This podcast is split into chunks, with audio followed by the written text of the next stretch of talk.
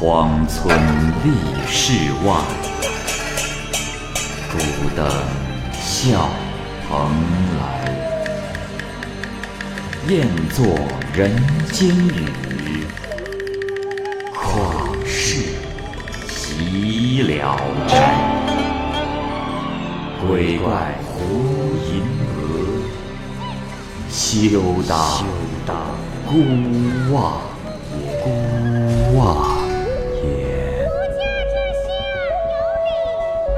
白话《聊斋故事》。《聊斋故事》之路数，蚂蚁播讲。某大官啊，做了许多不法的事情，他的夫人经常用因果报应的道理来规劝他，可是他也不信。恰巧有个算命的先生能够知道人的官运，某大官就去见算命的先生。算命的先生看了他好一会儿，才说：“大人能再吃米二十担，面四十担，收入就终了了。”大官回去告诉了夫人。夫人算了一下，按照一人一年只能吃面两担。哎，大官心里就嘀咕了。按照算命先生的说法，这我还有二十多年的寿禄，看来做了坏事啊，并不会折损人的寿禄，就依旧的横行不法。没想到过了一年，这大官忽然得了糖尿病，每天吃的很多，但是一会儿呢就会饿，这一昼夜要吃十几顿饭。就这样，不到一年。就死了。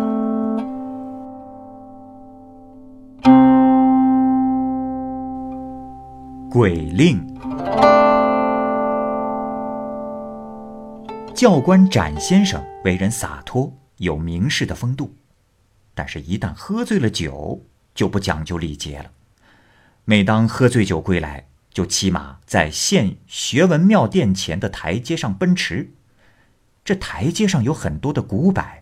有一天，他纵马跑入了林间，头就撞在树上碰破了，自言自语地说：“哎呀，子路怪我无礼，打破了我的脑袋呀！”当天半夜，人就死了。县里某人做买卖来到展先生的家乡，夜间住在古庙中。夜深人静的时候，忽然看到四五个人带着酒。进庙里来喝酒，展先生也在其中。酒过数巡后，有人用字行起酒令来。那人说：“ 我先来，田字不透风，十字在当中，十字推上去，古字营一中。”这里稍微解释一下，田地的田字。是一个口不透风的口字，中间加一个十字，而把这个十字推到口的上部，就成了一个古字。另一个人说：“我来，我来，回字不透风，口字在当中，口字推上去，吕字营一中。”解释一下，回家的回字中间有一个口。推上去就变成了“吕”字。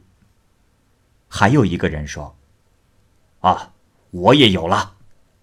林字不透风，令字在当中，令字推上去，寒字营一中。”解释一下，“林”字就是口字中间加一个命令的“令”字，把“令”字从口中推出去，就成了寒字，含在口中的“寒”字。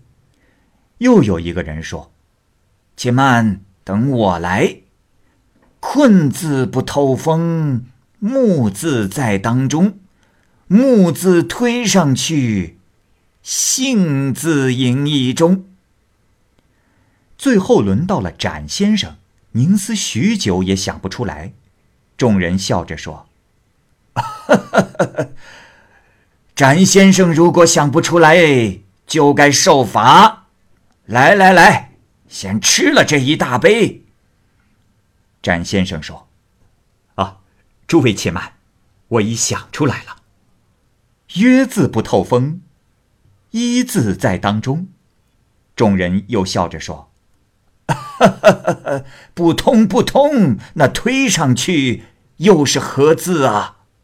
展先生。喝完了一口酒，说道：“一字推上去，一口一大盅。”大家都笑了起来。不久，就各自散去了。某人不知道展先生已死，还以为他是被罢官回到了家乡。等他回到县里一问，才知道那展先生已死去很久。这时他才醒悟，所看到的一切，皆是鬼魂。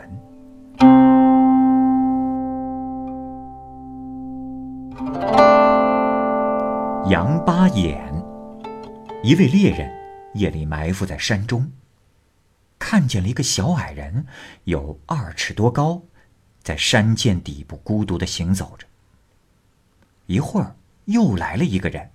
高矮呢和先前那个差不多，二人相遇了，就相互询问到哪里去。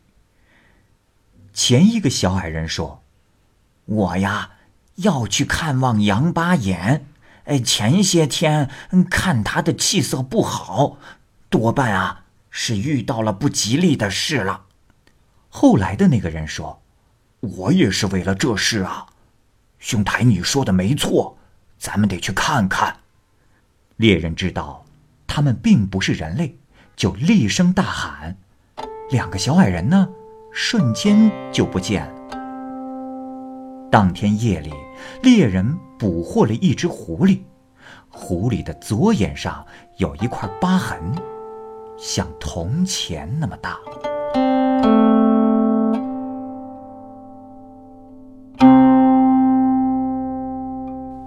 龙戏珠。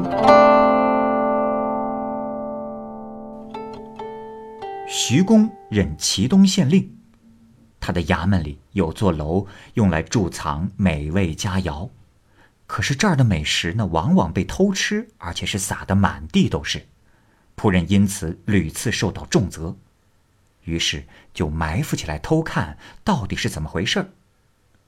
果然看到了一只蜘蛛有斗那么大，仆人吓得赶快去报告徐公，徐公觉得这事很奇异。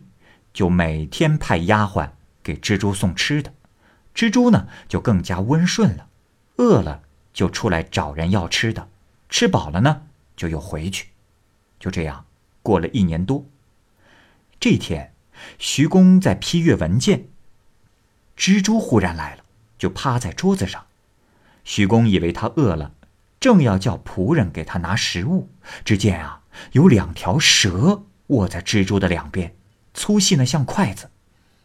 蜘蛛把爪子卷起来藏在肚子下，好像是害怕极了。转眼间，那蛇快速的增长，有鸡蛋那么粗。徐公惊异极了，就要跑开。这时雷声大作，全家人都被震死了。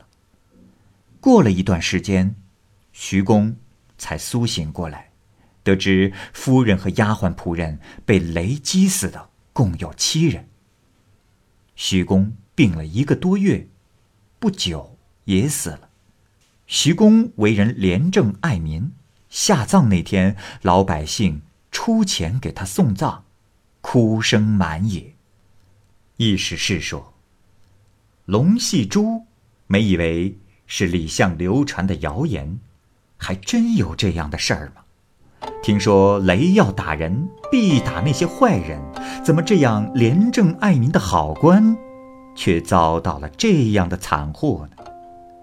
天公昏聩的地方，也太多了吧！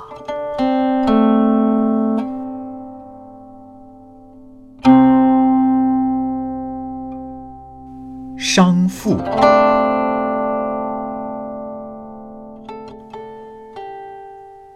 天津啊，有个商人，要出远门做买卖，从一个富人那里借了几百两银子做本钱，不巧，这借的银子啊被小偷看见了。到了晚上，小偷就预先藏在了他的家中，等待他回来。但是商人啊，因为那天是个好日子，拿到钱呢就出发了。小偷藏了很长时间，只听到商人的妻子在床上是翻来覆去，像是难以入睡。正在这时，这墙上突然开了一个小门，整个屋子都被照得通亮。门里呢，走出一个年轻漂亮的女子，手里拉着一条带子。走进床边，递给商人的妻子。商人的妻子用手推开，年轻的女子呢，又固执的再次递送给他。商人妻子就接住了，然后起了床，将袋子拴在梁上，伸进脖子上吊了。然后呢，年轻的女子也就走了，墙上的小门也被关上。小偷大惊，推开门就逃走了。到了天亮。家里的仆人见主妇吊死，就报了案。官府捉捕商人邻居，严刑的拷打。那邻居啊，忍受不了折磨，也只得承认是杀了人。过几天呢，就要被处以极刑。小偷听说了此事，为邻居的冤枉不平，到官府自首，说起了那天夜里亲眼见到的事实。经过审讯啊。的确，事情是像他说的那样，这样，邻居才免于死刑。官府这时又向其他邻人调查，都说啊，那宅子的旧主人家曾经有一个年轻媳妇儿上吊死过，年龄相貌都跟小偷说的完全符合，因而断定那个年轻漂亮的女子是个鬼魂。俗话说，暴死的人必须要找人做替身。真是这样。阎罗宴。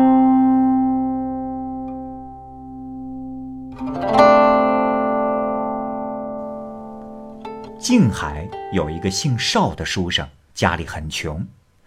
在母亲生日的那天，他在庭院里准备了贡品做寿。叩了头起来，那桌上的贡品就全都不见了。少生大惊，就去告诉母亲。母亲怀疑他因为家里穷，买不起贡品，故意的诓骗。少生无法为自己辩白，只好默默不语。不久，史学来到静海考核，少生苦于没有路费，就借了一点钱去应试。在路上呢，遇到了一个人，恭敬的等候在路旁，殷勤的邀请少生前去。少生就跟着他去了。只见殿与楼阁相连，站满了街的两边。进去以后啊，一个君王模样的人坐在殿上，少生就跪下叩头。君王和颜悦色的让他坐下，立即摆下了酒宴，并说：“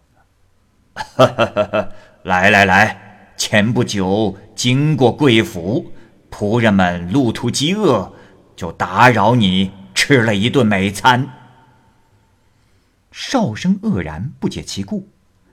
君王说：“我呀，是十殿阎王啊！哎，你不记得你为母亲过生日备酒祭祀的事了吗？”酒宴过后，阎王拿出了一包银子，说：“喏，吃了你的贡品，就以此相报吧。”少生接过了银子，走出门来。这时，宫殿人物全不见了，只有几棵大树稀稀落落的挺立在路边。少生看着所赠的银子，倒是真的，称了称，足有五两重。考试完毕，花掉了一半的银子，还有另一半的银子，就带回家去孝敬母亲了。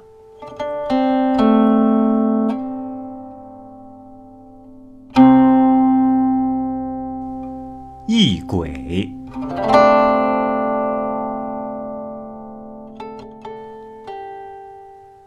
山西的杨医生擅长针灸，又能唤鬼。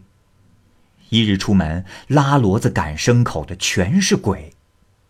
一天夜里，他从外地回来，与朋友同行，途中啊，看见两个人走了过来，长得非常高大，朋友大惊。杨医生便问：“这前面的是何人？”那两个人回答说：“大人，我们是长脚王、大头李、静营主人。”杨医生说：“啊，给我在前边开路吧。”二人转身就走在前边。若是杨医生他们走得慢了，那二人就停下来等候，像奴仆一般。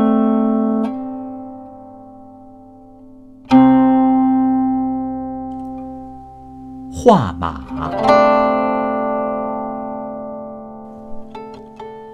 临清人崔生，家境贫寒，院子的围墙坏了，也没能力修缮。每天早上起来啊，就看见一匹马卧在沾满露水的草丛间。这匹马呢，黑底白花，只是尾巴上的毛不整齐，好像是被火烧断了一样。崔生把马赶走，而那马夜里呢，就又会回来，不知道是哪儿来的。崔生有位好朋友在山西当官，崔生呢要去找这个好友，苦于没有车马，就抓住马，加上鞍子缰绳，要骑着它去一趟山西。临走的时候呢，就吩咐家人说：“如果有人来找马，你们就到山西来告诉我。”就这样，崔生就上路了。上路以后，马奔驰起来，瞬息之间就走了一百多里。这夜里啊。马也不怎么吃草料，崔生就以为马生病了，第二天就拉紧了缰绳，不让它快跑。而马呢，奋蹄喷墨，嘶叫不已，和昨天是一样的强壮。崔生就放开缰绳，中午就到了山西。当时他骑着马上了大街，看到马的人是无不称赞。晋王听说了这匹马，就要出高价购买。可是崔生啊，恐怕施主来寻找，也不敢出售。过了半年之后，家中也没有施主来找马的消息，于是崔生就以八百两银子的价钱把马卖到了晋王府，他自己呢又买了一匹强壮的骡子骑着回去了。后来晋王因有紧急的事务，派一名校尉骑着马赶赴临清。可是到了临清，这马就跑了。校尉追到崔生东边的邻居家，进了门，那马呀就消失了。校尉就向这家主人索要，这家的主人姓曾，说实在没有见到什么马进到屋里。校尉就进到屋里，看到姓曾的家里的墙上挂着一幅赵子昂画的马。其中一匹马的毛色和丢失的马很像，只是马尾处被香火烧了。这时校尉才明白，原来这马是化妖。校尉难以向晋王交代，就告发了曾家。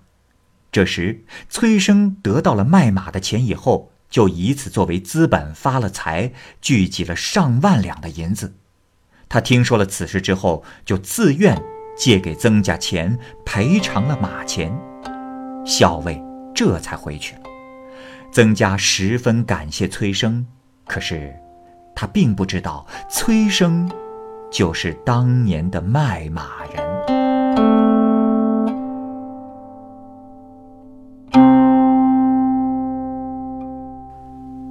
南生子。